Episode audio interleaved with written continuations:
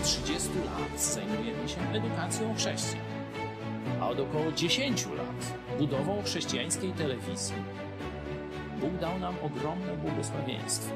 W lutym 2016 roku z garstką wierzących rozpoczęliśmy projekt codziennego nadawania na żywo komentarzy społeczno-politycznych, w których wiążemy to, co dzieje się w kraju i na świecie, z prawdami i proroctwami Biblii. Odzew zaskoczył i codziennie zaskakuje każdego z nas. Już w pierwszym roku nadawania naszej telewizji o Nowe Testamenty poprosiło ponad 2000 osób. Wielu nawróciło się do Jezusa i poprosiło o chrzest. Kilkadziesiąt chrztów miało także miejsce w Wielkiej Brytanii, Stanach Zjednoczonych i Kanadzie. Ludzie, którzy przyszli do nas, pochodzą w zdecydowanej większości z niewierzącego świata, a nie z istniejących już zborów. Zorganizowaliśmy ich w grupy biblijne i kościoły córki, które dzisiaj gromadzą każdego tygodnia setki osób w całej Polsce i za granicą. W najbliższych planach mamy założenie chrześcijańskiego liceum, szkoły biblijnej i na tej bazie chrześcijańskiego uniwersytetu. Bóg dał nam też niesamowite błogosławieństwo finansowe. Nie korzystamy z żadnej pomocy pieniężnej państwa ani kościołów z zachodu, a jednak każdego miesiąca ponad tysiąc naszych widzów wpłaca ponad 80 tysięcy złotych na funkcjonowanie telewizji Idź Pod Prąd. Chwała Bogu. Nie mówię tego, by się chwalić czy wywyższać, ale by pokazać wymierne dowody niezwykłego Bożego działania i błogosławieństwa. Również Ty możesz odegrać swoją rolę w tym dziejowym przedsięwzięciu. Tak nam dopomóż Bóg.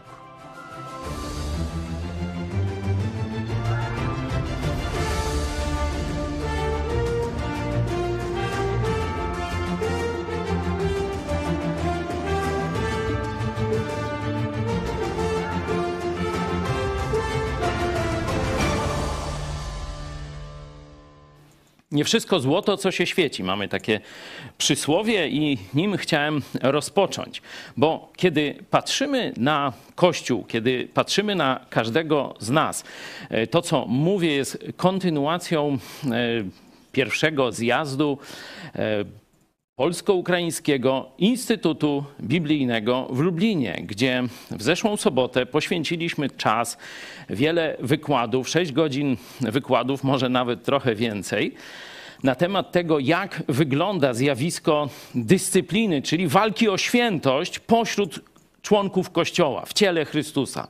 Jak mamy tam postępować, by odrobina kwasu, czyli grzech, nie wszedł do kościoła i nie zgasił jego światła. Bo sam Jezus powiedział, że kościół, który nie świeci, kościół, który stracił smak, który nie odróżnia się od świata, po co jest światu?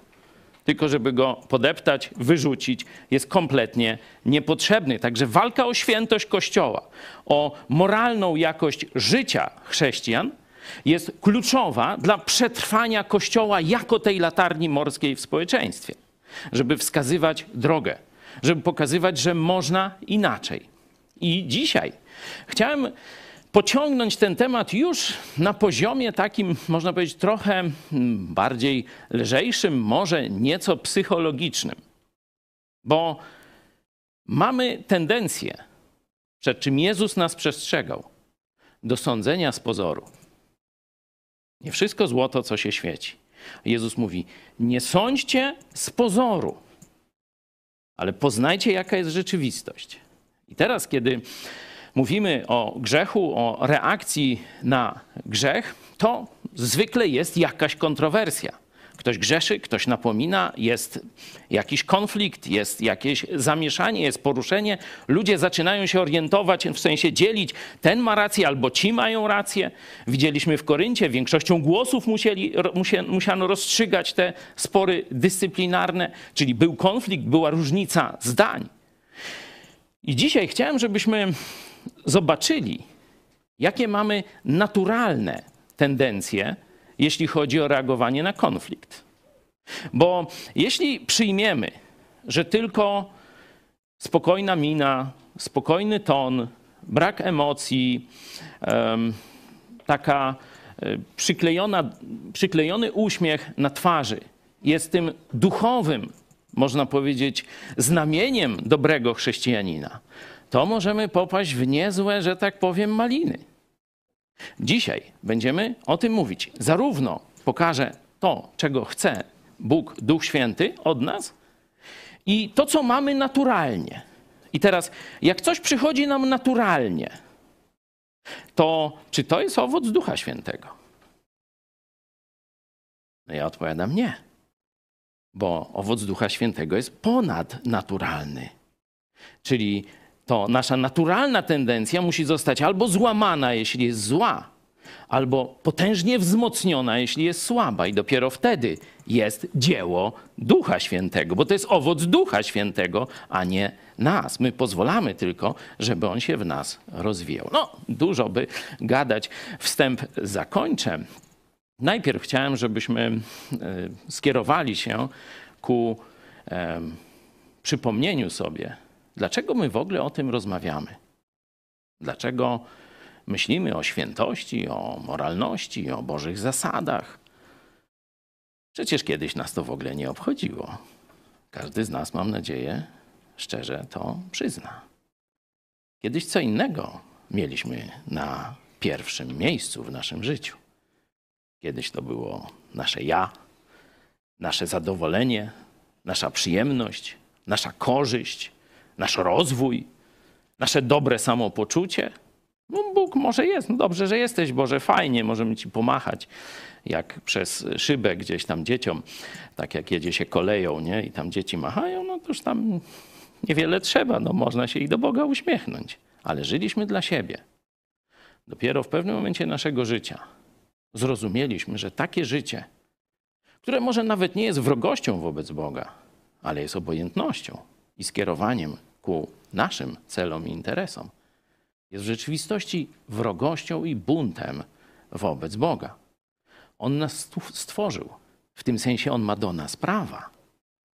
On nas stworzył do wspólnoty ze sobą.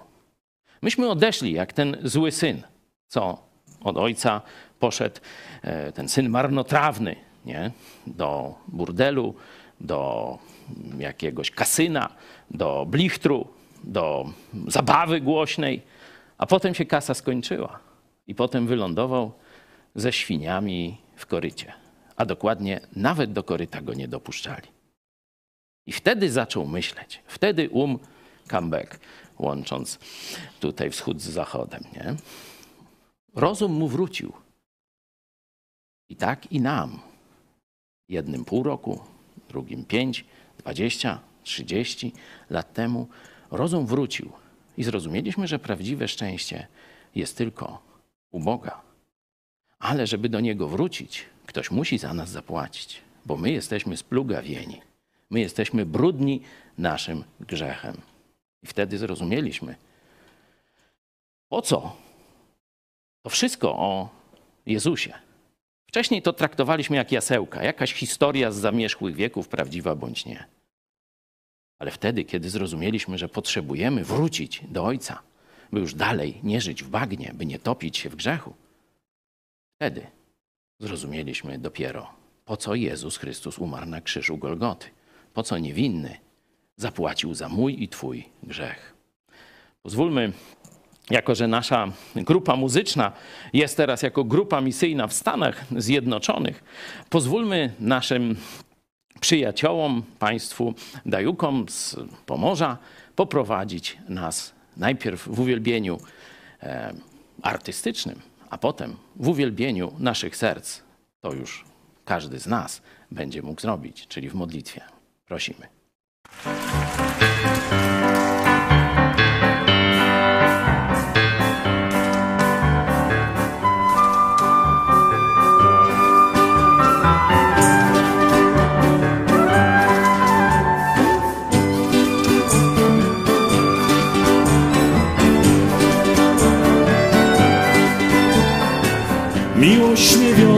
miłość przywiodła do Twego boku, człowiecze. Miłość śmiechnęła, miłość wydała na włócznie i na miecze.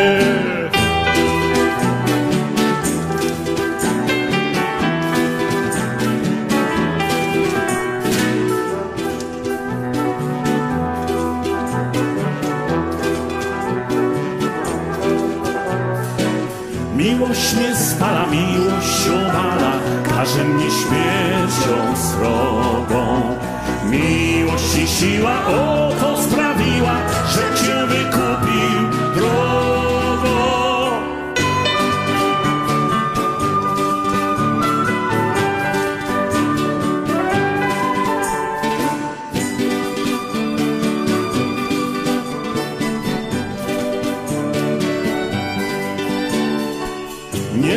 człowiecze, Ciebie to przecie szukałem w długim snoju.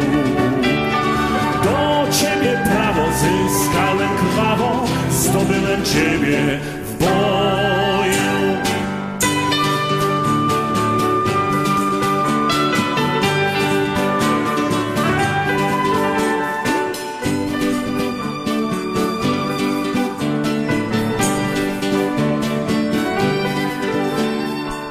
Miłość mnie wiodła, miłość przywiodła do Twego boku, człowiecze. Miłość mnie gnała, miłość wydała na włócznie i na miecze.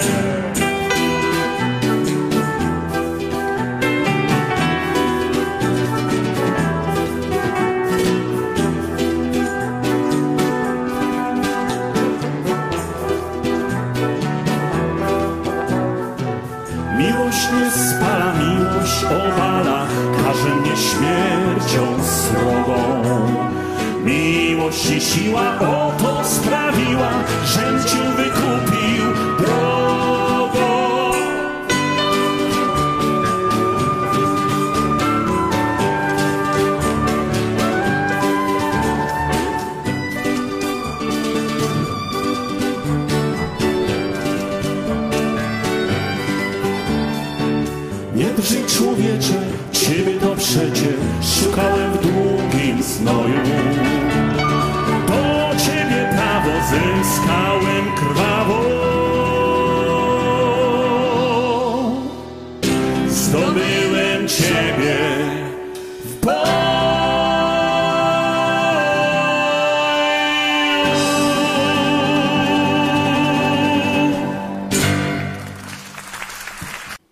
Jezus bardzo drogo zapłacił za to, żebyśmy mogli dzisiaj z czystego serca do Niego wołać.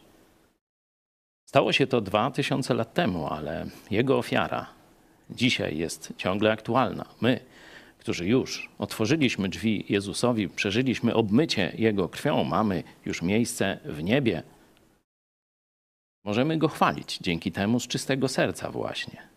Nie z czystego naszymi jakimiś dobrymi wysiłkami, ale z czystego serca, które On obmył swoją krwią, a my to uznajemy, że jesteśmy czyści Jego sprawiedliwością, nie naszą.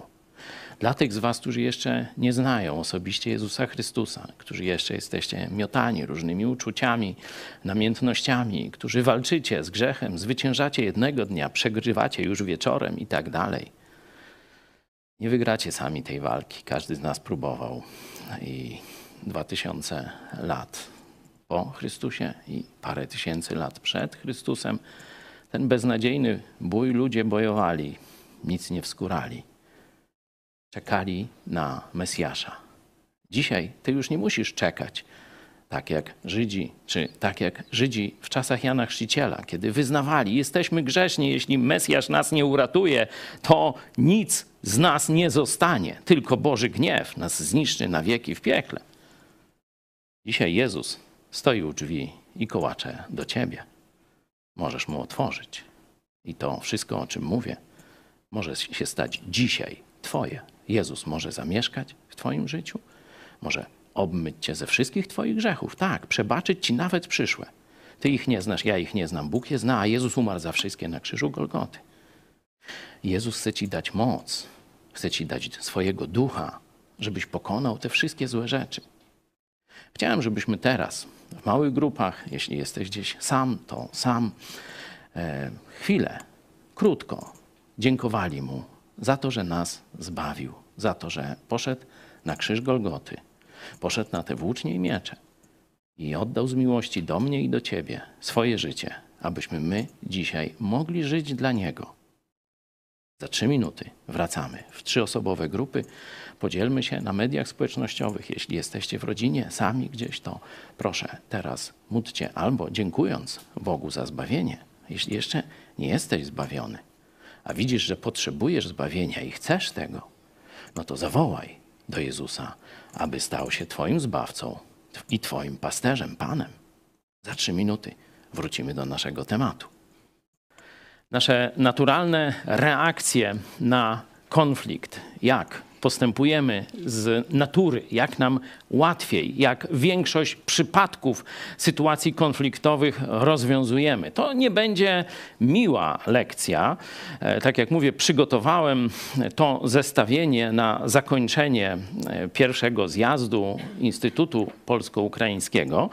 No ale że tam już, że tak powiem, pomimo że siedzieliśmy ponad 6 godzin na wykładach, czasu nie starczyło, no to dzisiaj to będzie jako taki dodatek, jak reagować, jak reagujemy i jak reagować w sytuacji konfliktowej. Ale żebyśmy, żebyście mi nie uciekli z ogłoszeń na koniec, no to najpierw jeszcze e, ogłoszenia. Grupa misyjna w USA, e, także Polonię zachęcamy naszych widzów ze Stanów Zjednoczonych czy z Kanady, bo nasza grupa misyjna będzie właśnie po północy północnym wschodzie Stanów, czyli też Kanada może dość łatwo dojechać, czyli Chicago, później Pensylwania, Nowy Jork, New Jersey, gdzieś te obszary już piszcie do nas na kontakt małpaicpodprat.pl albo kontakt małpa megakościół bez polskich znaków megakościół.pl i się umówimy, gdzie moglibyście do nas dojechać. E, Celebrant Singers e, w tę środę o 18 zapraszam już na e, wielką premierę koncertu, który odbył się w Lublinie. Jak wiecie, byliśmy patronem medialnym całej trasy. W różnych miejscach koncerty się e, odbyły, ale tu w Lublinie był w Filharmonii i był naprawdę dobrze nagrany i teraz nasz Mateusz zrobił jeszcze no, mastering taki tam i dźwiękowy i też e, wideo przygotował. Widzieliście już parę fragmentów, na jakim poziomie jest to zrobione. W środę pełny koncert będzie też można sobie ściągać, żeby tego słuchać. Jeśli któryś kościół chciałby taki koncert przedstawić u siebie w dobrej jakości, też piszcie do nas, wyślemy wam e, plik w najlepszej jakości i będziecie mogli to przeżyć jeszcze raz. E, wiecie, że też w czasie wakacyjnym mamy te spotkania w różnych miastach, Warszawa, Wrocław, Lublin, tam 11, 11.30. Zawsze na naszej stronie znajdziecie informacje na ten temat, także naszych widzów z tych miast i okolic zapraszamy. Jeszcze we wrześniu potraktujmy to jako studenckie wakacje. Jeśli chodzi o gitary, czyli tę akcję, żeby tysiąc osób nas wsparło, na dzisiaj mamy 765 osób, czyli jeszcze 235 osób brakuje.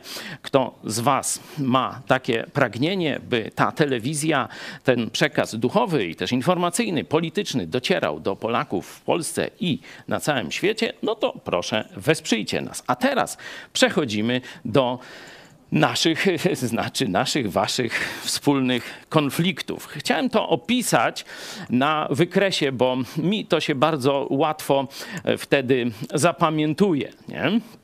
Oś pozioma od 0 do 100% to jest oddanie ludziom ich dobremu samopoczuciu, ich y, dobrej atmosferze, y, ich uczuciom, żeby tam czasem nie zostały w jakiś sposób negatywnie poruszone, nie? Czyli tu jest zero, czyli mam gdzieś ludzi, no tu jest 100% humanizm, nie? Czyli człowiek wszystkim, dla człowieka wszystko. Końcem i początkiem historii jest człowiek, czyli stuprocentowe oddanie ludziom, nie? Tak troszeczkę ironicznie to oczywiście przedstawiam.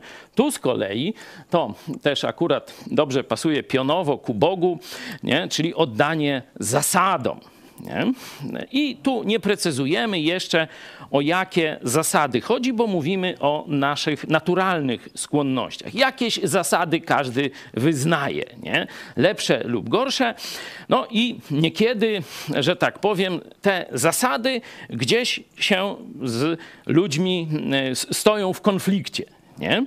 Na przykład zasada moje jest mojsze, a on mi kawał miedzy zaorał. Noż to jak? Kosy na sztorc, idzie mnie.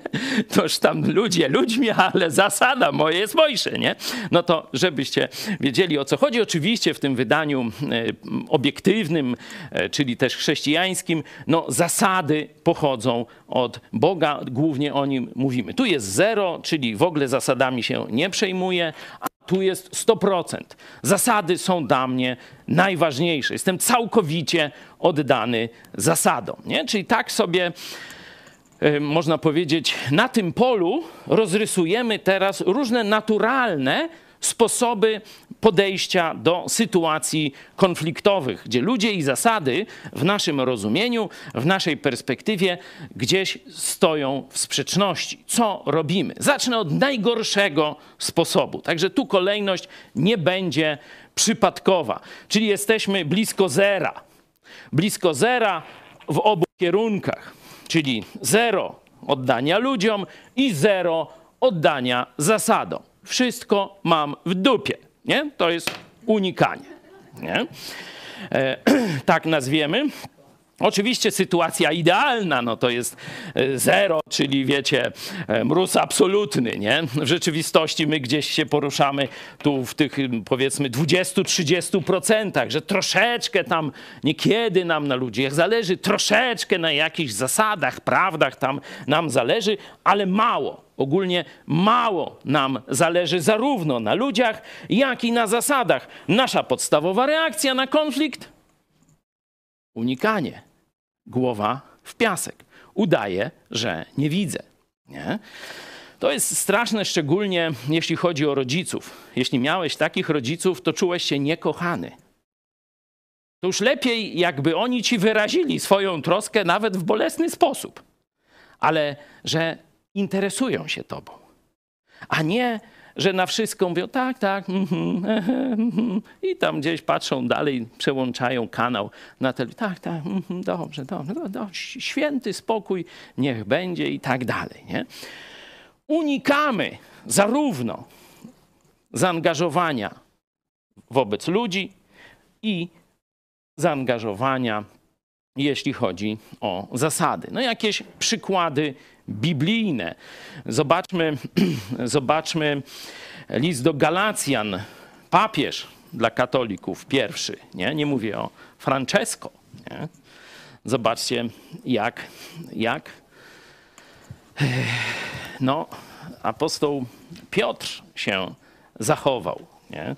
No można by go, może, nie, przepraszam, tego apostoła Piotra damy sobie jako troszeczkę, można powiedzieć, mniej wyzorowanego na poziomie ludzi, ale to za chwilę. Przejdźmy do Starego Testamentu. Tam jest pewien e, kapłan, nawet arcy. Zobaczmy pierwszą księgę Samuela, drugi rozdział, wersety od 12 do 17. Ale synowie Heliego byli nikczemni i nie znali Pana. Nie trzymali się też prawa obowiązującego kapłanów i lud. Bo gdy ktoś składał ofiarę, przychodził sługa kapłański, gdy mięso się gotowało, z trójzębnym widelcem w ręku i wsadzał go do kotła lub do garnka, czy to do rondla, czy to do misy i wszystko, co widelec wydobył, brał kapłan dla siebie. Tak czynili całemu Izraelowi, który przychodził tam do Sylo. A nawet, zanim tłuszcz spalili, przychodził sługa kapłański i mówił do ofiarującego – Daj mięso na pieczeń dla kapłana, bo on nie przyjmie od ciebie mięsa gotowanego, tylko surowe. A jeśli ten człowiek rzekł, najpierw należy spalić tłuszcz, a potem weź sobie czego tylko pragnie dusza twoja, to on mówił do niego, nie, lecz zaraz teraz daj, a jeśli nie, to zabiorę gwałtem. I bardzo wielki był grzech tych młodzieńców przed obliczem Pana, gdyż ludzie lekceważyli składanie Panu ofiar. To obraz bardzo tragiczny. Nie? Zarówno na poziomie społecznym, arcykapłan kapłan Heli był odpowiedzialny za e, stan ludu, stan duchowy, jak, z jakim nastawieniem ludzie składali ofiary dla Boga Izraela. I zobaczcie, no tu to, co się działo w jego rodzinie, spowodowało, że cały lud lekceważył składanie ofiar. Nie? Ale zobaczmy pierwszy werset. Zobaczcie, nie tylko, że byli nikczemni, nie znali Boga. On to wiedział. Nie? Zobaczcie, nie? Czyli mamy kompletne rozprzężenie społeczne, czyli wpływ społeczny grzechu tych chłopaków. No i mamy ich, można powiedzieć, tragedię osobistą, no tragedię osobistą może złe słowo, ich tragiczny stan osobisty. Nie? nie znają Boga, są nikczemni i łamią Boże zasady ostentacyjnie, nawet siłą. Nie? Czytajmy dalej. Co się będzie działo? A gdy Heli zestarzał się bardzo i dowiedział się o wszystkim, co jego synowie czynili całemu Izraelowi, a także o tym, że obcowali z niewiastami, które służyły u wejścia do namiotu zgromadzenia, mawiał do nich – Czemu dopuszczacie się tych rzeczy, o których słyszę, jako o waszych złych uczynkach od całego tego ludu? Nie tak, moi synowie, gdyż niedobra to wieść, którą słyszę i którą lud Pana rozpowszechnia.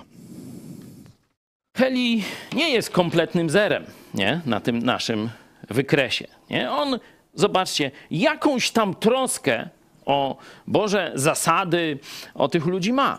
Nie? Bo próbuje coś niby robić.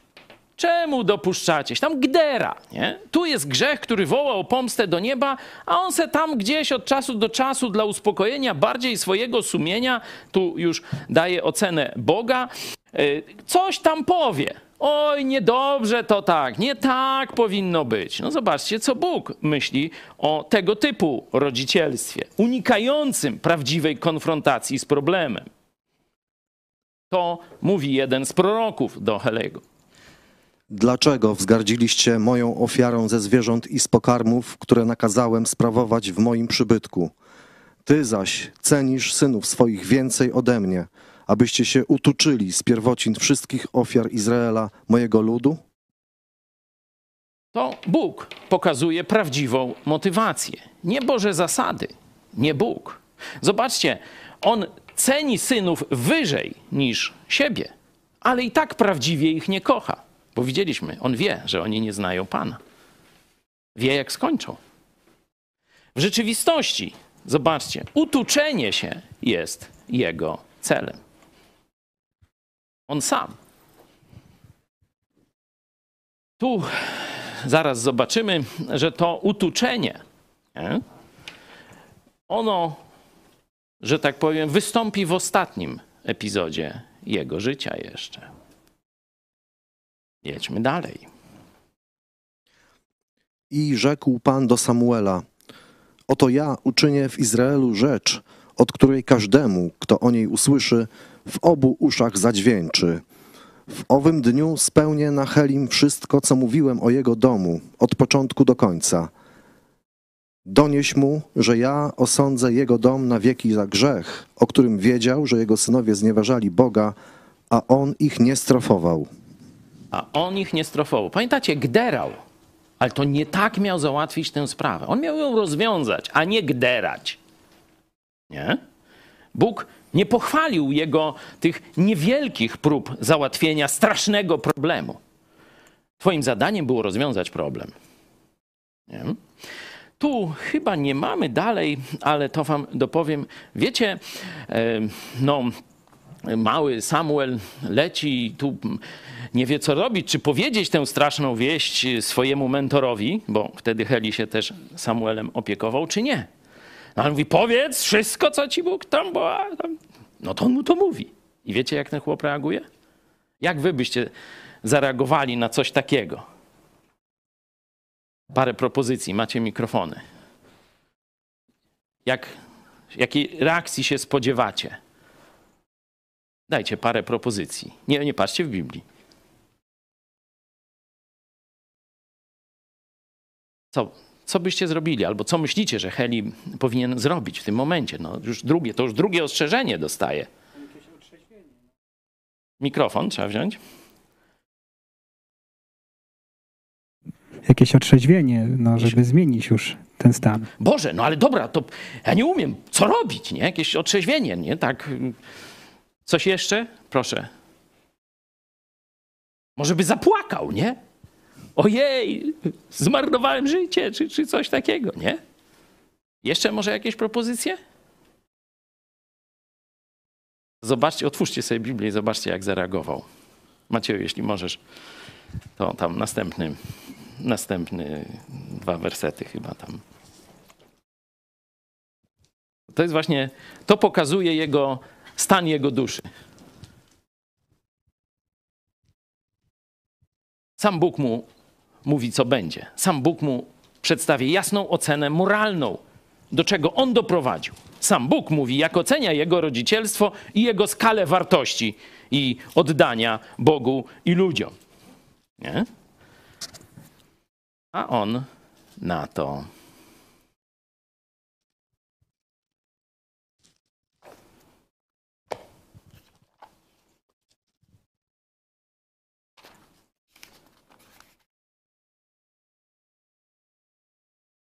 On zaś rzekł, osiemnasty werset. Pan to jest. Niech więc czyni, co jest dobre w oczach Jego. Podoba się Wam taka reakcja? Niby pobożna, nie? O, wszystko w ręku Boga. Idę się napić i zakąsić, i dalej mam wszystko właśnie tam, gdzie wcześniej powiedziałem. Żadnej próby naprawy, żadnego żalu. No, jak ma tak być, no niech będzie, co mnie to obchodzi, ja idę. Przecież kolacja czeka. Noż to zobaczmy, jak się skończyła ta kolacja. A zwiastun odpowiadając rzekł: Pierzchnął Izrael przed Filistynczykami. Wielką też lud poniósł klęskę. Także obaj twoi synowie, Hofni i Pinechas, zginęli, a skrzynia Boża została wzięta. A gdy on wspomniał o skrzyni Bożej, Heli spadł z krzesła na wznak obok bramy, złamał kark i umarł, gdyż był to mąż stary i ociężały. Przez czterdzieści lat był sędzią w Izraelu. No, ociężały, dokładnie ciężki. Grubas straszny. Jak kwiknął z krzesła, tak i kark skręcił i tak dalej. Nie? Tak się skończyły jego osobiste grzeszki, grzeszki jego rodzinki, synków, no i niestety zapłacił za to cały naród. Nie? Unikanie. Unikanie rozwiązania problemu. Ani to nie służy ludziom, tak naprawdę? Na krótką metę może. Niby się dobrze bawią jeszcze jakiś czas i tak dalej. Dajmy ten wykres z unikaniem. Unikanie problemu to jest brak miłości do ludzi, to jest brak miłości do Boga, Jego słowa, Jego zasad. To niestety jest częsty, naturalny sposób działania ludzi. Możemy te, to unikanie też zobaczyć w pierwszym liście do Koryntian. O tym mówiliśmy w zeszłą sobotę dużo, dużo więcej. To na stronie Polsko-Ukraińskiego Instytutu Biblijnego będzie niebawem relacja e, z tych wykładów, także tam śledźcie, e, to znajdziecie. O czymśmy mówili na pierwszym zjeździe e, Polsko-Ukraińskiego Instytutu Biblijnego, ale ten tekst był dość no, tam często rozważany i wnikliwie. Proszę, tylko A- krótko. A wyście wzbili się w pychę, zamiast się raczej zasmucić i wykluczyć spośród siebie tego, kto takiego uczynku się dopuścił. Straszny grzech, gorzej niż w pogańskich burdelach, a to się dzieje w kościele. I zobaczcie, nie poszli na żaden konflikt. Nie, nie zasmucili się nawet tym, że to się dzieje w kościele. Tylko wręcz chwalili się, cieszyli się, że mają taki tolerancyjny kościół. Uniknęli jakiegokolwiek zaangażowania. jakiejkolwiek reakcji w to, co złe się działo. Możemy zobaczyć podobną cechę też w jednych, jednych z klientów, których opisuje Jezus w Ewangelii Mateusza. Wreszcie przystąpił i ten, który wziął jeden talent i rzekł: Panie, wiedziałem o tobie, żeś człowiek twardy, że żniesz gdzieś nie siał i zbierasz gdzieś nie rozsypywał. Bojąc się tedy, odszedłem i ukryłem talent twój w ziemi. Oto masz co twoje. A odpowiadając, rzekł mu pan jego: Sługo zły i leniwy, wiedziałeś, że żnę, gdzie nie siałem i zbieram, gdzie nie rozsypywałem. No już dalej to jeszcze gorzej jest, nie? Znaczy, gniew Pana jest wielki. Zobaczcie, wydaje się, że ten unik, on uniknął ryzyka, uniknął wejścia w relacje z innymi ludźmi, bo on mówi, czego nie dałeś innym? Tego talentu to by oni pomnożyli, nie? On to zakopał. Uniknął jakiegokolwiek ryzyka. Myślał, że coś zachowa, unikając ryzyka. Nie? W rzeczywistości e, sam Bóg mówi tu, Jezus potwierdza, sługo zły i leniwy. Zły i leniwy. Nie? Czyli e, leniwy to bardziej e, pokazuje to oddanie ludziom, bo miłość to jest aktywne czynienie dobra dla drugiego człowieka, czyli leniwy to jest nic nie zrobię, bo mi się nie chce. Nie? No a zły to znaczy, że lekceważy dobro, lekceważy Boże zasady. Nie? Jeszcze raz, wykres, unikanie. Małe oddanie ludziom i małe oddanie zasadom. Gdzieś tam coś pobrzęczy, gdzieś coś powie, gdzieś oj tam, tam tego, no tak jak ten Heli. Nie?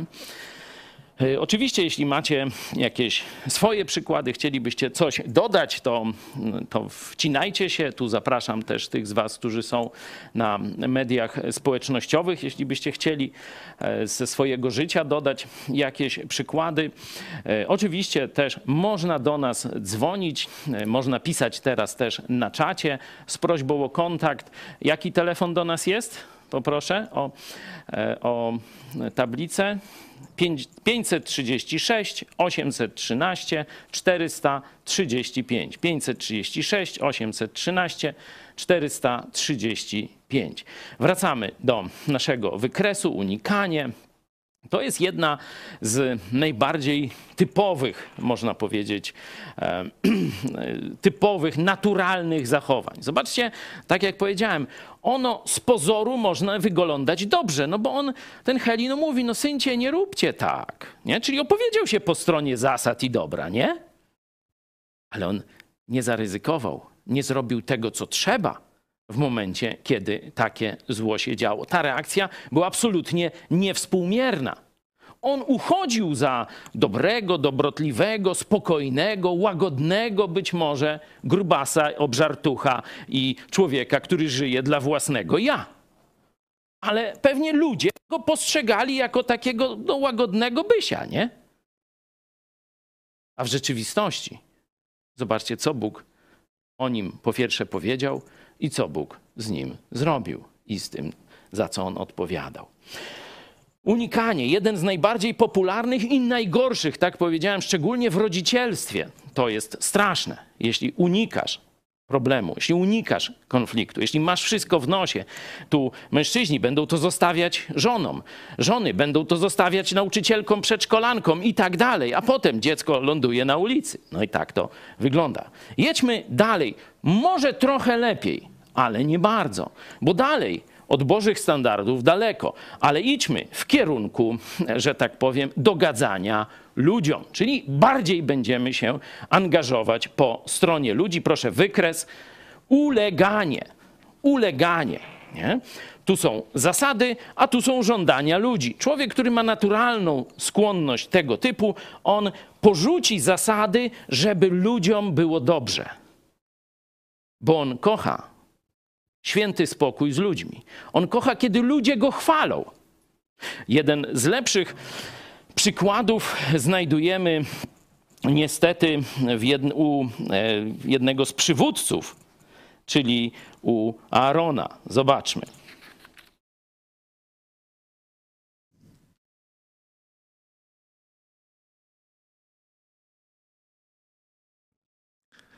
Druga Mojżeszowa, 32 rozdział, 1,6. A gdy lud widział, że Mojżesz opóźniał zejście z góry, zgromił się wokół, zgromadził się wokół Aarona i rzekli do niego: Nurze, uczyń nam bogów, którzy pójdą przed nami. Nie wiemy bowiem, co się stało z owym Mojżeszem, mężem, który nas wyprowadził z ziemi egipskiej. Odpowiedział im Aaron: Zdejmijcie złote kolczyki, które mają w uszach wasze żony, wasi synowie i wasze córki, i przynieście do mnie. I pozdejmował cały lud złote kolczyki, które mieli w uszach swoich, i przynieśli je do Aarona. I przyjął je z ich rąk i ulał z tego w formie z gliny posą- posąg, posąg cielca. Wtedy oni rzekli: To są bogowie twoi, Izraelu, którzy cię wyprowadzili z ziemi egipskiej. Zobaczywszy to, zbudował Aaron ołtarz przed nim i kazał obwołać: Jutro będzie święto Pana. I wstawszy nazajutrz wcześnie rano, złożyli ofiary całopalne i przynieśli ofiary pojednania. I usiadł lud, aby jeść i pić. Potem wstali, aby się bawić. No, Aaron wykazuje duże poświęcenie. Zobaczcie, nawet wstał wcześniej rano i tak dalej. Nie? Ludzie zadowoleni? Impreza na całego do białego rana i tak dalej. No, później wraca Mojżesz i patrzy na ten burdel. Nie? No i zobaczcie, jak Aaron się tłumaczy. Następnie rzekł Mojżesz do Aarona: Co uczynił ci ten lud, że sprowadziłeś nań tak wielki grzech? Aaron odpowiedział: Niech pan mój się nie gniewa. Ty znasz ten lud, że jest skłonny do złego. Powiedzieli mi: Uczyń nam bogów, którzy pójdą przed nami, gdyż nie wiemy, co się stało z Mojżeszem, tym mężem, który nas wyprowadził z ziemi egipskiej. No tak się Aaron tłumaczy. Bóg chciał zabić Aarona, ale Mojżesz się za nim wstawił. Aaron przeżył to. Możemy dalej przeczytać. Zobaczcie, jak Aaron się tłumaczy. Po pierwsze, mówi, że przecież wiesz, że ten lud no, potrafi być kapryśny, potrafi się nawet wkurzyć. To co? Miałem ryzykować, że mnie ukamienują? Toż przecież musiałem im zrobić te, no, posągi, ołtarz i święto. Coś ty się mnie czepiasz. No. no a zobaczcie jeszcze, tu jest jedna ciekawostka. Nie wiemy, czyja to, t- czyja to jest wina. Myślę, no jakby nie było. Zobaczcie, kto wyprowadził z ziemi egipskiej Żydów? Pamiętacie 10 przykazań? Jeszcze ktoś tam z katechizmu katolickiego czy z lekcji religii? Jak tam jest przed dziesięcioma przykazaniami? Jak jest nie będziesz miał, to tam jam jest Mojżesz. No nie, nie. Zobaczcie, jak on kłamie, nie? Żeby swoją, że tak powiem, ochronić, to bezczelnie łże jeszcze. Nie, że to Mojżesz wyprowadził, Mojżesz zginął, noż to co było robić? Musieliśmy secielca zrobić, no i gra muzyka, no i wszystko, wszystko gites, cymes. Oczywiście tam jest bardzo, że tak powiem, krwawa, tragiczna rozprawa z, z Izraelem i Bóg i Mojżesz, synowie Lewiego. No to sobie zostawimy. Widzimy, że Aaron to typowy zadawalacz ludzi. Typowy zadawalacz ludzi. On chciał, żeby jego kościół, można powiedzieć, był zadowolony, żeby wszyscy byli szczęśliwi, żeby grała muzyka i żeby był dobry nastrój, dobra atmosfera. No gdzież tam mówić coś, że coś źle robią, o grzechu, o Bogu, po co o tym mówić? Mamy mieć fajną bandę, fajną wspólnotę i tak dalej. Zobaczcie, że apostoł Piotr, mimo że no, jego raczej taki, raczej był wyrywny i taki gotowy na konflikt, to w pewnych sytuacjach bardzo brzydko reagował list do Galacjan. Zobaczcie. A gdy przyszedł Kefas do Antiochii, przeciwstawiłem mu się otwarcie, bo też okazał się winnym. Zanim bowiem przyszli niektórzy od Jakuba, jadał razem z poganami. A gdy przyszli, usunął się i odłączył z obawy przed tymi, którzy byli obrzezani. Zobaczcie, jakie wartości kierowały Piotrem w tych zachowaniach. Żeby ludzie, na których mu najbardziej zależy, byli zadowoleni. No najpierw byli sami poganie, jadł tam, czy tam można jeść z tymi poganami, czy nie, to tam nie bardzo się tym przejmował, jadł z poganami, nie? Ale gdy przyszli Żydzi od Jakuba z Jerozolimy, którzy właśnie nie jedli z poganami, tylko oddzielnie, nie? tu jeszcze o tym konflikcie chwilę porozmawiamy, na ich opinii mu bardziej zależało, nie na Bożych zasadach, nie na opinii Boga, tylko na opinii ludzi. Raz tych, a raz tych. Zobaczcie, jakie jest niebezpieczeństwo człowieka, który y, działa przez uleganie. Bo on mówi, o, uległ mi. Nie? Kobita się cieszy, że uwiodła jakiegoś chrześcijanina i poszedł z nią do łóżka, nie? No, moje seks appeal, to jest dopiero. Aż już mam go owiniętego. Głupia dziewko. Przyjdzie lepsza od ciebie i go owinie jeszcze bardziej, a ty będziesz ryczeć w kącie i tyle. Nie? Jeśli masz człowieka bez zasad, który tylko ulega ludziom, to on raz ulegnie tobie, raz tamtemu, raz owemu i tak dalej, i tak dalej. Nie? Proste jak dwa razy dwa. Jeszcze raz. Proszę nasz obrazek. Uleganie ludziom. Czyli to szczególnie jest niebezpieczne w w przypadku rodziców, tak jak powiedziałem, nie? to dzieci nimi, e, że tak powiem, kręcą. Także dziadkowie mają tu może nawet większy wpływ, to mówię, znaczy większą tendencję, to mówię o sobie. E, ale też jest strasznie niebezpieczne w przy okazji, znaczy w przypadku przywódców, pastorów i tak dalej. Nie? Jeśli oni będą dążyć do zadawalania ludzi, to mogą być różni ludzie. To mogą być członkowie ich zgromadzenia, to mogą być jacyś sponsorzy, to mogą być jacyś wpływowi politycy, którzy, że tak powiem, próbują zastraszyć Kościół, nie? Jeśli będziecie mieć takiego pastora, no to on zawsze będzie poświęcał Boże zasady na rzecz pokoju z ludźmi. Dwie najgorsze pokazaliśmy, najgorsze pod względem właśnie e, oddaniem, oddaniu Bogu i zasadom, czyli pierwsza naturalna cecha, czyli unikanie problemu, i druga, troszeczkę lepsza, no bo wymaga jednak pewnego, wstał rano, nie, Aaron, yy, i ten zmienił krzesło, nie, przy stole, czyli coś musiał zrobić dla tych ludzi, ale dalej robi to, to, czego oni chcą, a nie to, czego chce Bóg. No, może jest coś lepszego. Szukajmy w środku. Kompromis.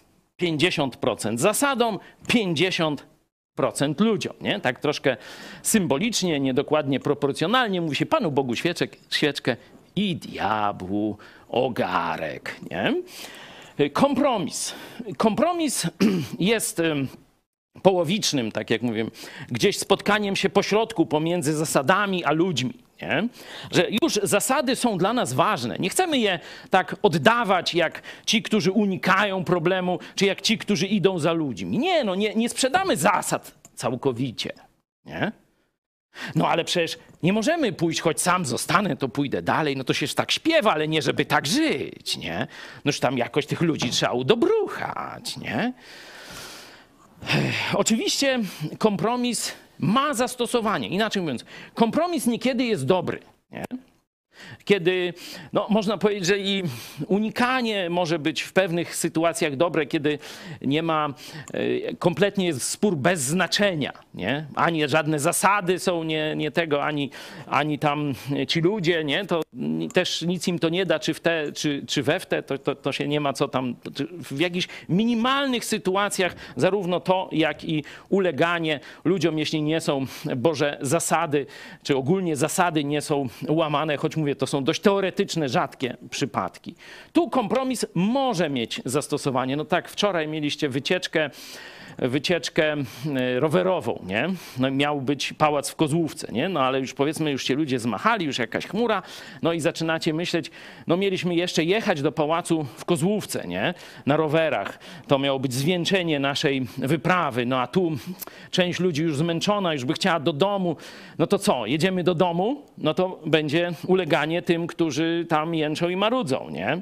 Z kolei zasadniczo trzymanie się planu, ja i dwóch jeszcze chcę, do, przecież na rowerach mieliśmy, no to jedziemy, bierzemy całą grupę, no to, e, to by była e, taka konfrontacyjna postawa. No to tu kompromis, no wsiadamy do samochodów, ładujemy rowery, samochodem jedziemy do e, pałacu, no toż tam ci, którzy chcieli zobaczyć pałac, są usatysfakcjonowani, czyli pałac zaliczony, no na rowerachśmy tam nie dojechali, no prawda, no nie będziemy tam y, kruszyć kopii o jakieś rowery, pojechaliśmy samochodem, zmęczeni też nie narzekali, czyli no w takiej sytuacji kompromis może zadziałać. Zastanówmy się, czy znaleźlibyśmy w Biblii jakieś y, sytuacje y, dobrego kompromisu.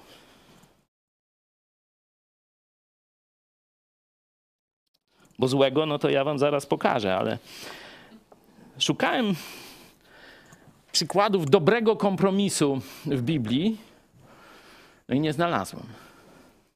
W życiu potrafię sobie wyobrazić, tak jak ta historia z wczoraj, nie? Chociaż wiem, że na rowerach dotarliście i pogoda była piękna i tak dalej. Także ja tylko hipotetycznie narysowałem taką sytuację, nie? Że w sprawach bez zaangażowania Bożych zasad, nie bez złamania nakazów lub zakazów Biblii, tylko żeby jakoś grupa funkcjonowała w miarę e, spójnie i, i razem, no to można y, pójść na pewien kompromis. Nie? Ale kiedy szukałem w Biblii dobrych kompromisów, no to jeszcze tak, może by się tam gdzieś znalazło, nie? Może tam mi pomożecie, nie? No go mówię, no miałem trudność i nie znalazłem na razie, nie? Ale no to zobaczmy parę złych kompromisów. Oto e, czas e, pokonania e, Jericha, nie?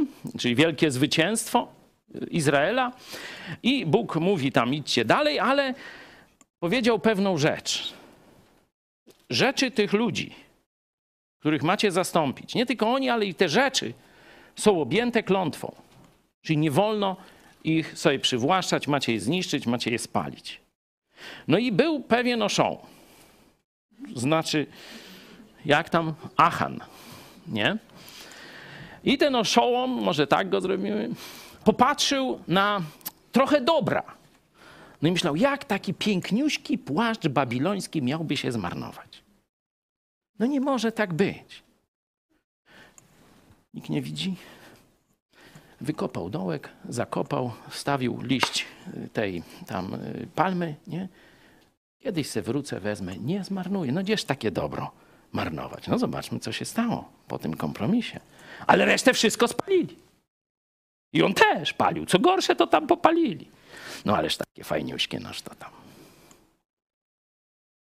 Lecz synowie izraelscy targnęli się na to, co było obłożone klątwą.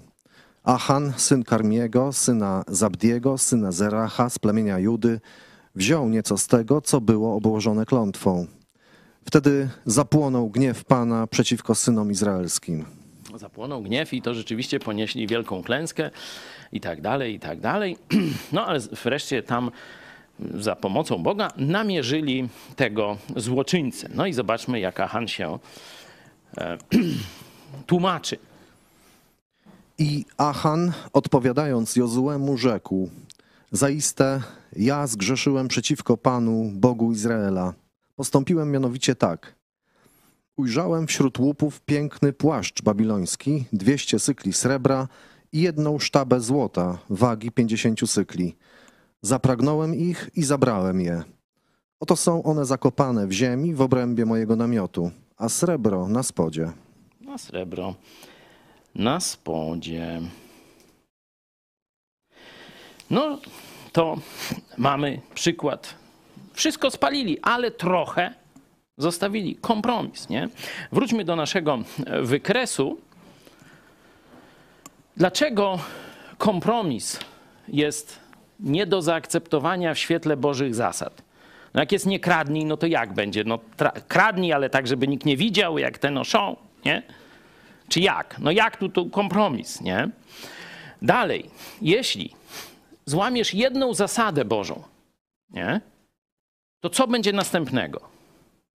Bo powiedzmy, że da się jakoś pogrupować takie najważniejsze Boże przykazania i mniej kluczowe dla funkcjonowania Kościoła. Na przykład no, to, czy kobiety mają na nabożeństwach nakrywać głowy, czy nie, nie? No to jest takie, no ale dobra, stwierdzimy, nie, to nie dla nas, to jest y, tam, dla tamtych czasów odrzucamy, nie? Niech już tam będzie nowocześnie, nie? To co będzie następne?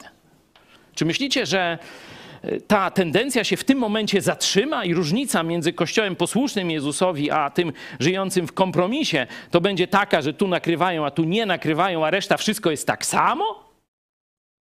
Nie. Bo jedna zasada, no to później przeszkadza komuś druga zasada. No a przecież dlaczego ten Chojecki tylko gada? A może by tu któraś z pań powiedziała jakieś nauczanie? Cóż to, co to? Przecież kobieta też człowiek, nie? To co? Będzie taka dyskryminacja? Już nie będę mówił, co dalej by się mogło, no, jaka Sodomia i Gomoria by dalej była, nie? Ale tak właśnie to idzie. Pójdziesz na kompromis z jedną jasną zasadą Słowa Bożego, to później będzie nacisk, żebyś poszedł z drugą, a potem z trzecią, a potem z czwartą, a potem wszystko jest. A wiecie co, bracia? A my tu o zasadach nie dyskutujemy. Jedni se wierzą tak, a drudzy śmak. A dzięki temu, jak się kochamy w kościele. Może się i wy kochacie, ale czy Boga kochacie? Nie? Także kompromis w rzeczach związanych z Bożymi zasadami zawsze doprowadzi do ulegania ludziom. Czyli ten kompromis początkowo z jedną tylko zasadą i niby uratujący spokój w kościele, on będzie szedł później coraz dalej, coraz dalej, aż oddanie zasadom będzie zerowe, a Kościół będzie tylko dostosowywał się do trendów społecznych. Nie będzie świecił, nie będzie tego, o czym mówili, że Kościół ma wskazywać drogę do świętości. Kościół ma żyć w święty sposób, żeby świat, który żyje w grzechu, widział, że jest inne życie, że jest różnica, a nie, że Kościół się upodobnił do świata. Nie? To się właśnie dzieje głównie metodą kompromisu. No to teraz przejdźmy do najlepszego, konfrontacyjnego sposobu załatwiania spraw. 100% zasadą. Tylko Bóg, tylko Jego prawo, tylko Jego zasady. Gdzieś mam ludzi, co mnie to? Na stos i tak dalej. Nie? Tak inkwizycja powstała. co tu? Zobaczcie, że taki konfrontacyjny model, on może się pojawić jako zła reakcja na model unikania. I tak pokazywałem w Koryncie. Oni najpierw mieli wszystko w nosie, Pamiętacie, burdel w kościele, pijani na wieczerzy pańskiej, nie? Zażygani leżą pod stołami, przychodzą następni, już nie ma nic do jedzenia ani do wypicia, nie? A oni się cieszą, a oni zadowoleni, nie? Niemoralność seksualna to wiecie, w porcie nawet o takiej nie mówią, jaka jest w kościele, a oni zadowoleni, jaki mamy super kościół, nie? To czytaliśmy. No dobra, wreszcie zaczęli robić porządki, nie? No to zobaczcie, jak teraz oni wierni zasady. Uż ty dziadów, ty jeden, ty. Takiemu wystarczy ta kara, jaka została nałożona przez większość. Także przeciwnie, wy raczej powinniście przebaczyć mu i dodać otuchy, aby go przypadkiem nadmiar smutku nie pochłonął. Dlatego proszę was, abyście postanowili okazać mu miłość. Po to zresztą i pisałem, aby was wypróbować, czy we wszystkim jesteście posłuszni. Komu zaś wy coś przebaczacie, temu i ja. Gdyż i ja, jeżeli w ogóle miałem coś do przebaczenia, przebaczyłem ze względu na was w obliczu Chrystusa, aby, wa, aby nas szatan nie podszedł. Jego zamysły bowiem są nam dobrze znane. Idea jest taka, że ten grzesznik poszedł po rozum do głowy, żył tam gdzieś, w, że tak powiem, jak ten syn marnotrawny, w jakimś tam korycie, czy bardziej koło koryta i chce wrócić do kościoła. On mówi, nie, tak zgrzeszyłeś, że my tu już cię nigdy nie przyjmiemy i tak dalej, nie? A on mówi, no jak? Kara została nałożona, kara została wykonana, on już teraz się zmienił, teraz macie go przyjąć. Bo jeśli nie, no to po pierwsze jemu zaszkodzicie, a po drugie szatan was, tam na końcu widzicie, szatan was podejdzie. Czyli zobaczcie, szatan i z tej strony może podać. Nie tylko, żeby rezygnować z bożych, e, proszę wykres e, ulegania, nie tylko, żeby e, rezygnować z bożych standardów na rzecz ulegania ludzi, ludziom, ale może nas do tego modelu konfrontacyjnego że my w ogóle zapominamy, nie widzimy ludzi, a twierdzimy, że jesteśmy tak oddani Bogu i Jego zasadom, że w ogóle żaden człowiek się nie liczy. Nie? Tu właśnie Koryntianie przy, przyjęli takie konfrontacyjne z tym grzesznikiem. Nie patrzą, że on cokolwiek już się ruszyło w nim. Wcześniej mieli wszystko w nosie, zobaczcie, nie? Unikali, nie, nie ruszali problemu. A teraz mówi, nie, nie, nie, my z tobą nie chcemy mieć nic wspólnego. Nie? Bardzo podobnie też widać było, że ich taką faryzejską obłudę, to w piątym rozdziale, pierwsze nie będziemy tego czytać, to tylko opowiem krótko, widać było, że zobaczcie, oni tolerowali grzech w kościele, tych opilców, tych cudzołożników najgorszych i tak dalej, a jednocześnie na zewnątrz, no to o nie, nie, my z takimi złymi ludźmi ze świata to nie mamy nic wspólnego, ale jak brat jest świnią, a nie, no to toż, toż chrześcijanin, no toż od nas on jest, nie? No w katolicyzmie, zobaczcie, jak księży pedofili się, się broni, nie? No bo to nasz, no bo to ksiądz, no to, to jak? No toż jemu wolno i tak dalej, nie? No to zobaczcie, że Korynt dokładnie taki sam model prezentował. Apostoł Paweł mówi, że to jest absolutnie brak miłości do tego człowieka, nie? Aby go smutku, nadmiar smutku nie pochłonął i okażcie mu miłość, nie? A dalej mówi, że to jest pułapka diabelska. Takie bezduszne trzymanie się tylko zasad, nie patrząc na człowieka, co się w nim dzieje, jaki jest jego stan i tak dalej, jest po prostu pułapką diabelską. Taka, można powiedzieć, zasadniczość naturalna, nie? I zobaczcie, że człowiek może, że tak powiem, się miotać. Najpierw był taki naturalny, znaczy unikający, a teraz nagle jest bardzo wymagający, zasadniczy i tak dalej, i tak dalej. Żebyśmy pamiętali, że taką, taką zdolność my mamy. Zobaczcie, bardzo podobna taka postawa konfrontacyjna pojawia się u apostołów w czasie, kiedy chodzili z Jezusem. Niedawnośmy e, czytali tu w redakcji ten tekst. Proszę. Że wysłał przed sobą posłańców, a ci w drodze wstąpili do wioski samarytańskiej, aby mu przygotować gospodę. Lecz nie przyjęli go, dlatego że droga jego prowadziła do Jerozolimy. A gdy to widzieli uczniowie Jakub i Jan, rzekli: Panie, czy chcesz, abyśmy słowem ściągnęli ogień z nieba, który by ich pochłonął, jak to i Eliasz uczynił? A on, obróciwszy się, zgromił ich i rzekł: Nie wiecie, jakiego ducha jesteście, albowiem syn człowieczy nie przyszedł zatracać dusze ludzkie, ale je zachować. I poszli do innej wioski. Dzięki. Nie chcą ich przyjąć. Samarytanie nie chcą religijnych Żydów, idzie do Jerozolimy, Żyd religijny znaczy, nie chcemy go w naszej wiosce. No to ci mówią, że to ogień z nieba na tych grzeszników, dziadów jednych, niech ich pochłonie. I zobaczcie jak, i tu akurat nie Piotr, nie, Jakub i Jan. Jan niby taki wiecie, umysł grecki wykształcony, a zobaczcie, też się dał ponieść y, tym, tej zasadniczości, nie? I tu za ten grzech to tylko płomień z nieba, niech go tam ziemia czy piekło pochłonie. Zobaczcie, co Jezus odpowiedział. Po pierwsze, nie jesteście takiego ducha. To nie jest nowe przymierze, które ja przyszedłem na krzyżu Golgoty przypieczętować. Po drugie, moją misją jest ratować ludzi, a nie ich niszczyć. Nie? Przyjdzie czas sądu, Jezus o tym mówi, ale teraz przyszedłem ratować. I poszedł do innej wioski, nie? czyli przykład, e, przykład e, zły e, tych dwóch, Jakuba i Jana, którzy chcieli modelem konfrontacyjnym rozwiązać problem, niech ich tam ogień i piekło pochłoną. Nie? No i oczywiście mamy też przykład Jezusa, za chwilę będziemy o nim mówić więcej. Poproszę wykres, jeszcze raz, konfrontacja. Konfrontacja, czyli takie widzenie tylko zasad. Jest Boże prawo, są Boże normy i nic mnie nie obchodzi. I nic mnie nie obchodzi. Nie? No, jak już przeszliśmy po całym tym wykresie, byliśmy tu, czyli unikanie, mam wszystko w dupie, pole, uleganie ludziom, nie? Dobra, tam zasady, pies trącał, ludzie mają być zadowoleni. Kompromis, czyli trochę tu, trochę tu, Panu Bogu świeczkę, diabłu ogarek. Zwykle będzie to szło w dół, tu lub tu. No, no to taka zasadniczość, nie? dogmatyczność. Tylko nasze się liczy, a kto nie, no to niech tam ogień z nieba na niego. Też go mamy gdzieś, nie?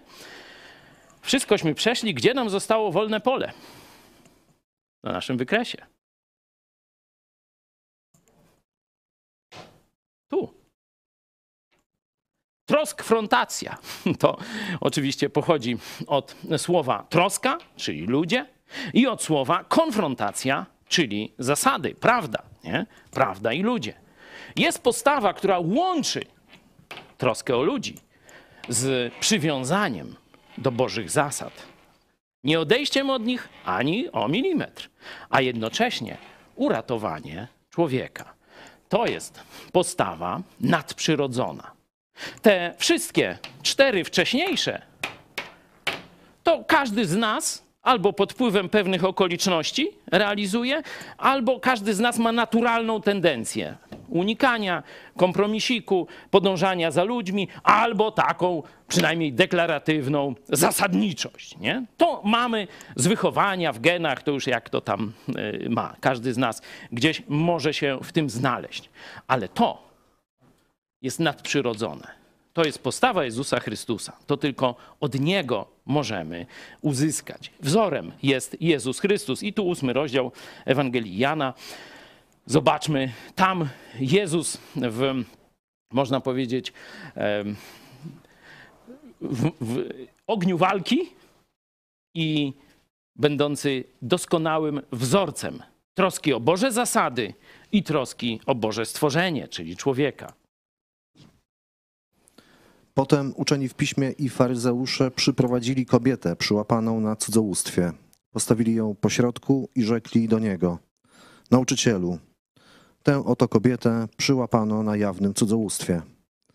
A Mojżesz w zakonie kazał nam takie kamienować. Ty zaś co mówisz? A to mówili kusząc go, by mieć powód do oskarżenia go. A Jezus, schyliwszy się, pisał palcem po ziemi. A gdy go nie przestawali pytać, podniósł się i rzekł do nich: Kto z was jest bez grzechu, niech pierwszy rzuci na nią kamieniem. I znowu, schyliwszy się, pisał po ziemi. A gdy oni to usłyszeli i sumienie ich ruszyło, wychodzili jeden za drugim, poczynając od najstarszych, i pozostał Jezus sam i owa kobieta pośrodku. A Jezus podniósłszy się i nie widząc nikogo, tylko kobietę, rzekł jej: Kobieto, gdzież są ci, co cię oskarżali? Nikt cię nie potępił? A ona odpowiedziała: Nikt, panie. Wtedy rzekł Jezus: I ja cię nie potępiam. Idź i odtąd już nie grzesz. Dzięki. Mamy prawo Starego Testamentu.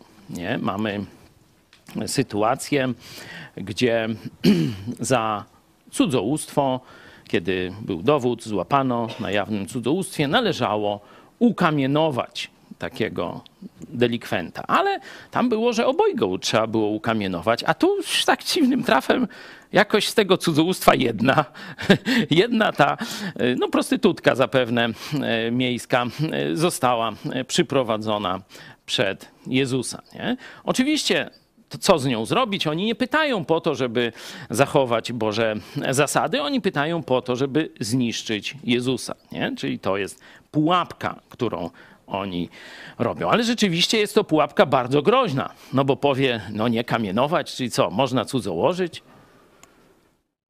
To ludzie wzruszą ramionami, powiedzą zaraz, no to on zmienia prawo mojżeszowe.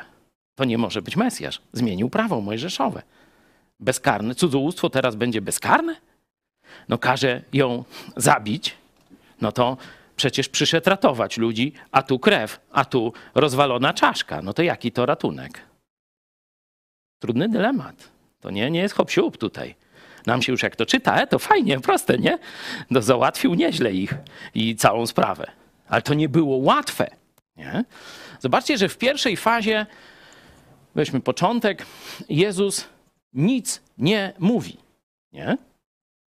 Jezus nic nie mówi. Na co czeka?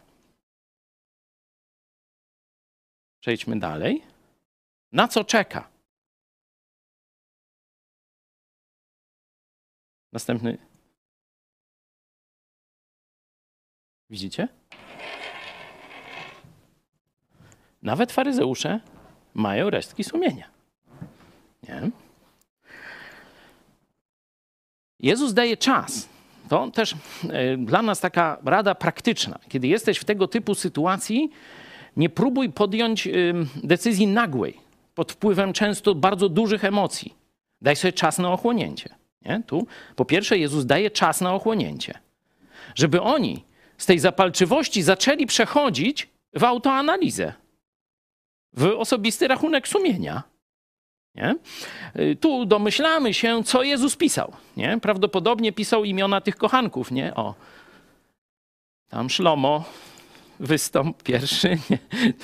Może jakieś inne ich jeszcze ciekawe historie o tych, którzy to byli. Oni tak, mm, część ludu tam może nie widziała, ale ci tu blisko, to ci właśnie faryzeusze, którzy przyszli, przyprowadzili tę kobietę, oni widzą, co on tu pisze.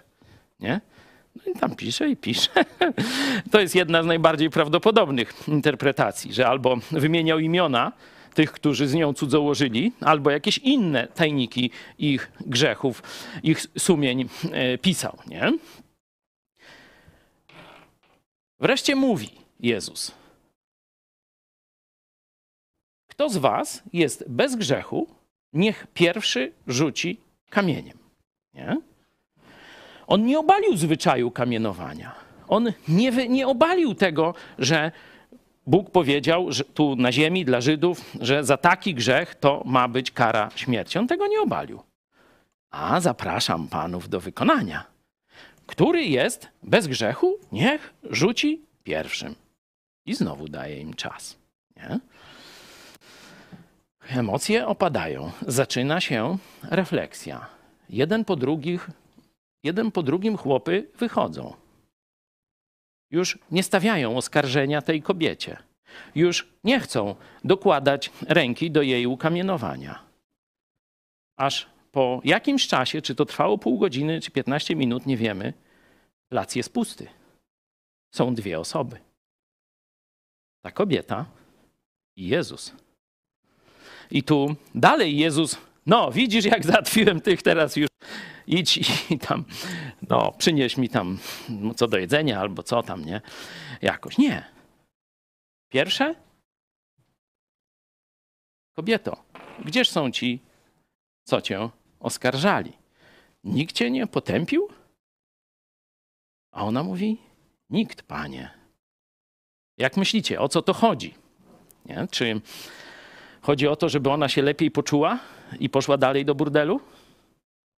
Tak jak dzisiaj nowa psychologia mówi, wszyscy są dobrzy, jesteś ok.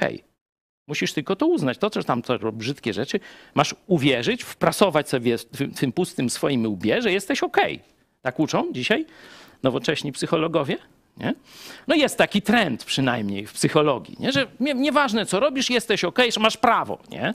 i tak dalej. Nie, Jezus nie idzie w, tej, w tym, ale na pewno to podnosi jej godność w tym momencie. Myślałaś, traktowali cię jak najgorszą szmatę. Nie masz żadnej godności w tym społeczeństwie.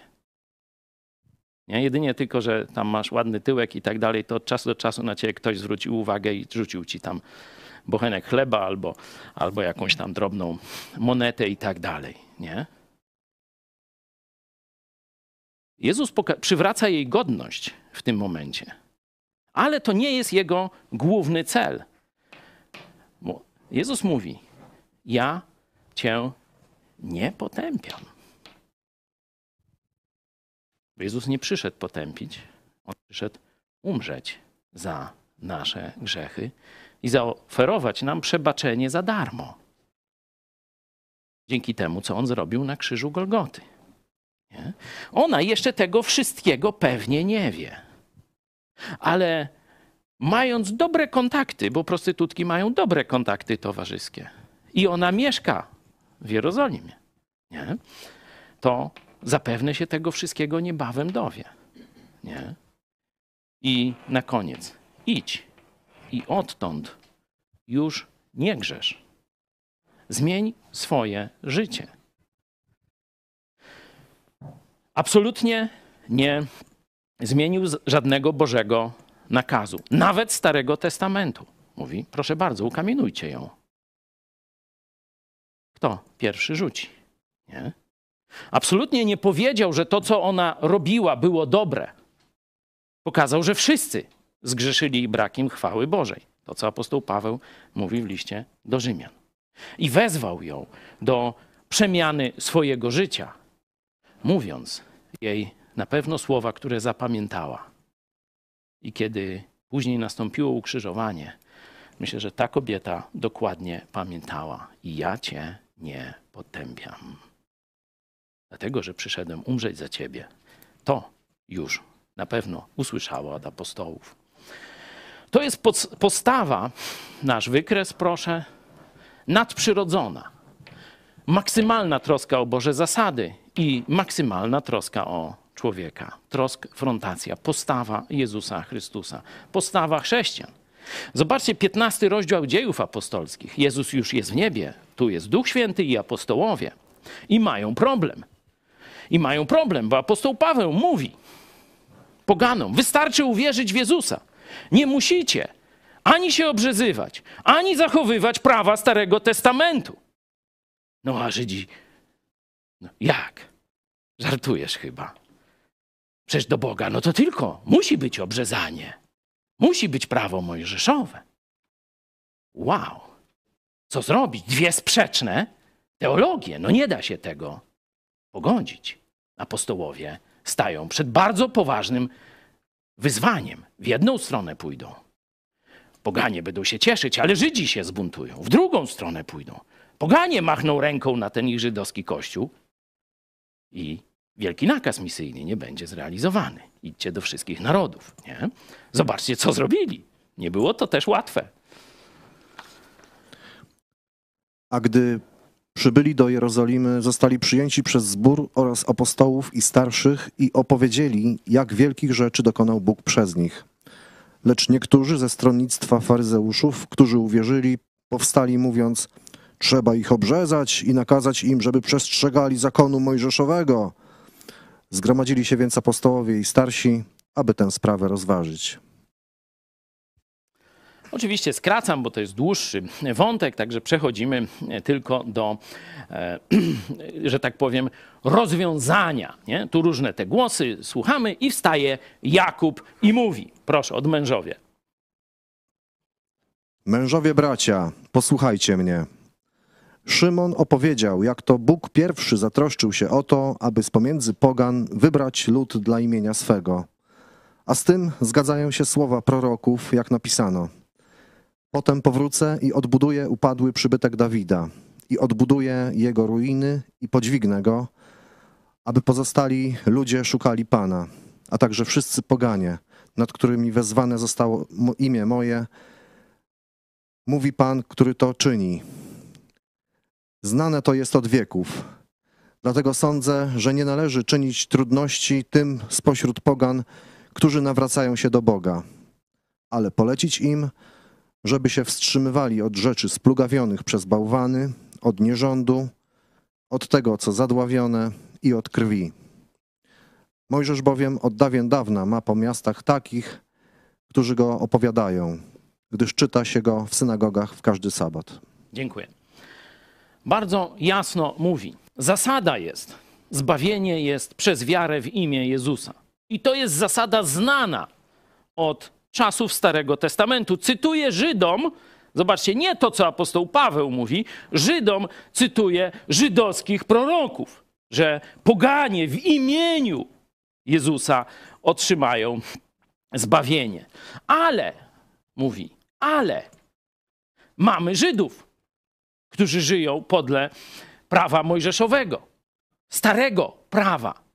No i teraz, ze względu na to, dalej, nie chcemy ich gorszyć. Dlatego, tak jak apostoł Paweł w liście do Rzymian czy do Koryntian mówi, jak trzeba, nie będę jadł mięsa, jak trzeba, nie będę pił wina. Nie zbawi mnie to, człowieka drugiego też nie zbawi, ale nie będzie zgorszenia między nami. Dlatego, jeśli coś związane jest z pokarmem, z takimi rzeczami, które budzą wielkie emocje, a nie mają żadnej wartości przed Bogiem, mówi, poświęćmy się dla tych ludzi. Czyli polećmy chrześcijanom, z pogan, aby tam, gdzie żyją Żydzi, gdzie w synagodze czyta się y, tam, czyli gdzie żyją Żydzi, żeby wstrzymywali się właśnie od tych zewnętrznych spraw. Nie? Czyli zachowali Bożą wartość, ale i troskę o Żydów.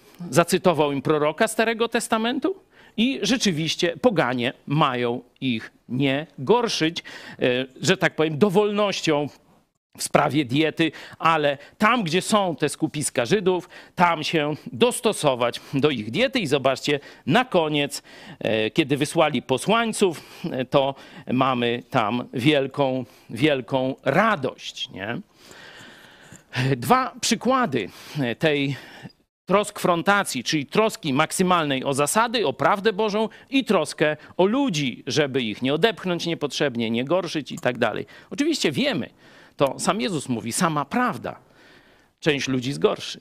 Sama prawda część ludzi odepchnie. Ale my mamy się troszczyć, żeby tę prawdę oni zrozumieli i żeby tę prawdę im właściwie podać. Nie?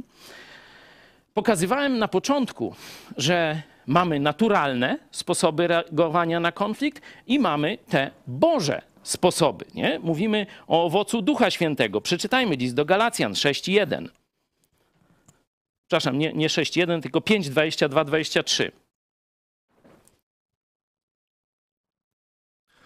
Owocem zaś ducha są miłość, radość, pokój, cierpliwość, uprzejmość, dobroć, wierność, łagodność, wstrzemięźliwość.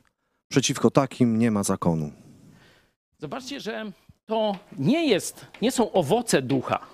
Czyli, że my ma, na przykład mamy jakąś uprzejmość, inny tam ma radość, y, kolejny ma łagodność lub wierność. Nie? To jest jeden owoc ducha. Czyli nakłada się to na naszą naturalną, starą naturę. I tu ze starej natury my mamy jedni bardziej do gniewu, drudzy bardziej do unikania, drudzy do takiego ulegania, żeby uśmiechać się i wszyscy, żeby byli zadowoleni. A na to mamy nałożyć Bożą naturę i wydać w naszym postępowaniu owoc Ducha Świętego. Zobaczcie, bardzo podobnie jest w 2 Tymoteusz 1,7. Albowiem nie dał nam Bóg ducha bojaźni, lecz mocy i miłości i powściągliwości. To jest ten sam duch, który daje tamten owoc. Moc, miłość i opanowanie. Nie? A Nasz naturalny duch to jest bojaźliwość, unikanie, uleganie, kompromis i tak dalej, i tak dalej. Nie? W e, liście do Galacjan, w szóstym rozdziale, kiedy jesteśmy wzywani do poprawiania naszych braci, zobaczcie, ten tekst omawiałem szczegółowo, nie będziemy już go czytać. Zobaczcie, że to poprawianie jest związane z byciem pod wpływem Ducha Świętego, o tym bardzo dużo mówiłem w zeszłą sobotę, i jest podkreślone, że w duchu łagodności w duchu łagodności ma się odbywać. Dlaczego ma się odbywać w duchu łagodności? Już obiecuję, że kończę. Ostatnie dwa krótkie teksty. Najpierw list Piotra 1:22. Skoro dusze wasze uświęciliście przez posłuszeństwo prawdzie ku nieobłudnej miłości bratniej, umiłujcie czystym sercem jedni drugich gorąco. Mhm.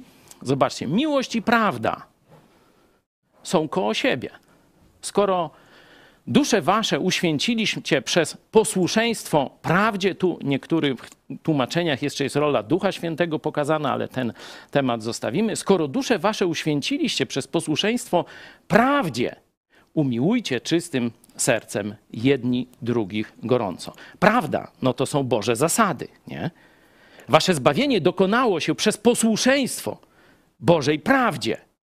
To teraz skutek tego ma nie być dogmatyzm, ma nie być wprowadzanie prawa Starego Testamentu, czy, czy, czy jakiegoś, no, jakiejś mieszaniny prawa Nowego i Starego Testamentu, ale miłość, która jest zasadniczą cechą Kościoła. Oczywiście miłość nie może funkcjonować bez prawdy. Tu mam książkę, akurat przygotowujemy ją do druku Joe Łosiaka. Przeczytam wam dwa zdania, bo to myślę bardzo ciekawe. Jeśli ktoś ma, a jeszcze nie czytał, to sobie przeczytajcie.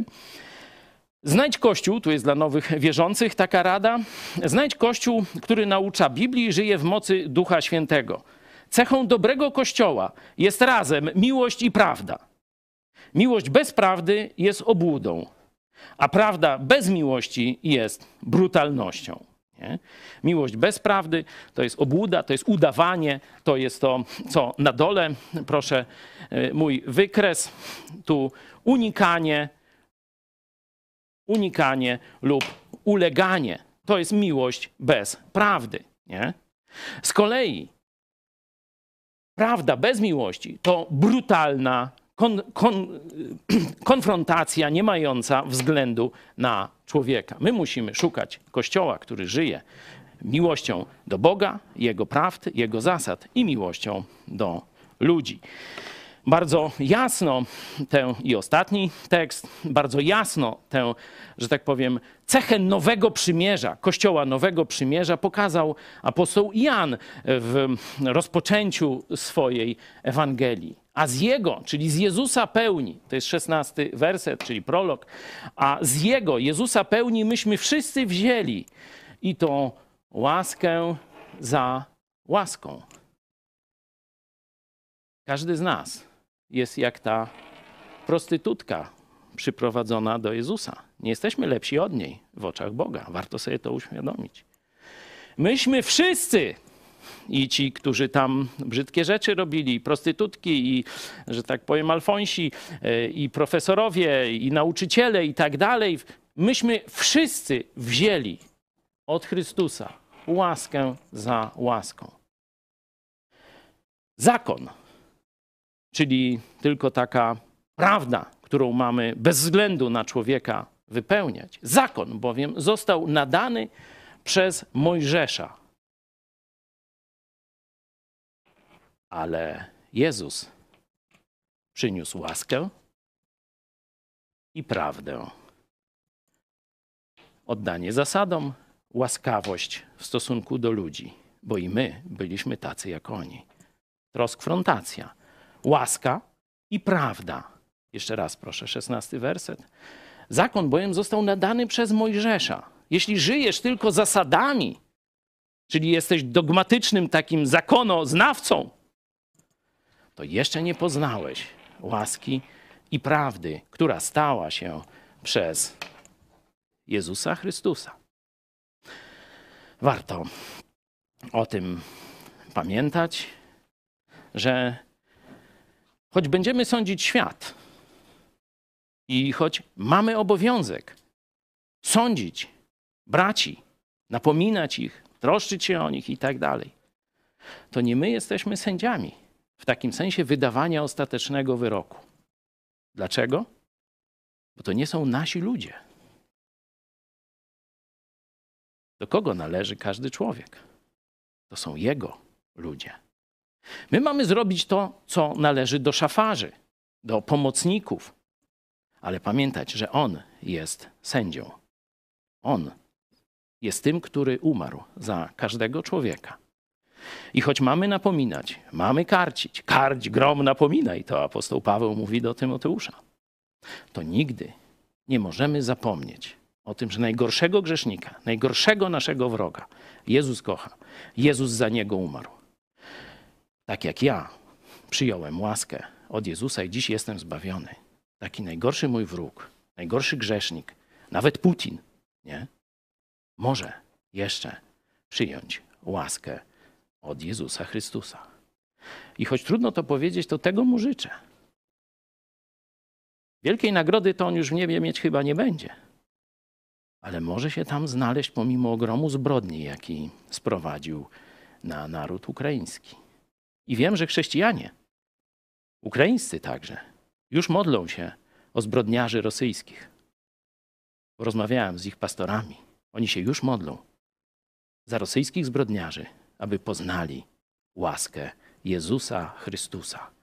To jest właśnie trosk, frontacja tego, takiej postawy mamy się uczyć od naszego Pana i Zbawiciela Jezusa Chrystusa. Do zobaczenia. Bożą kompanię braci poproszę na koniec.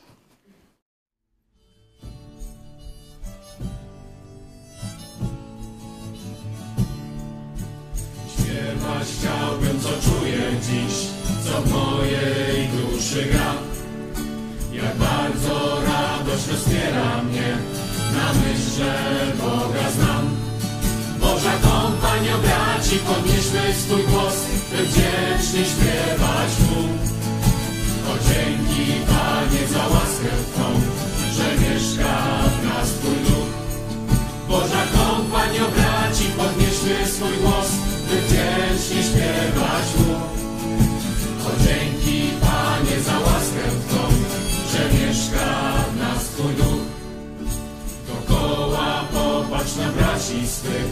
na dobrze znane twarze. Gdy Pan powróci, pójdziemy z Nim do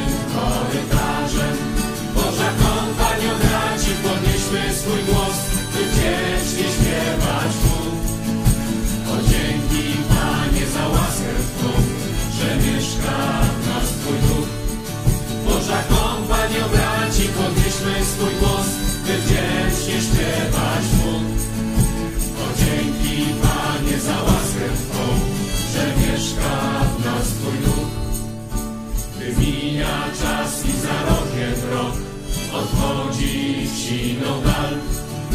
Będziemy każdy kolejny krok, dzień chwały zbliża nam. Boża kompanią braci, podnieśmy swój głos, by wiecznie śpiewać Mu. O dzięki Panie za łaskę Twą, że mieszka na swój duch. Boża kompanią braci, podnieśmy swój głos, by wiecznie śpiewać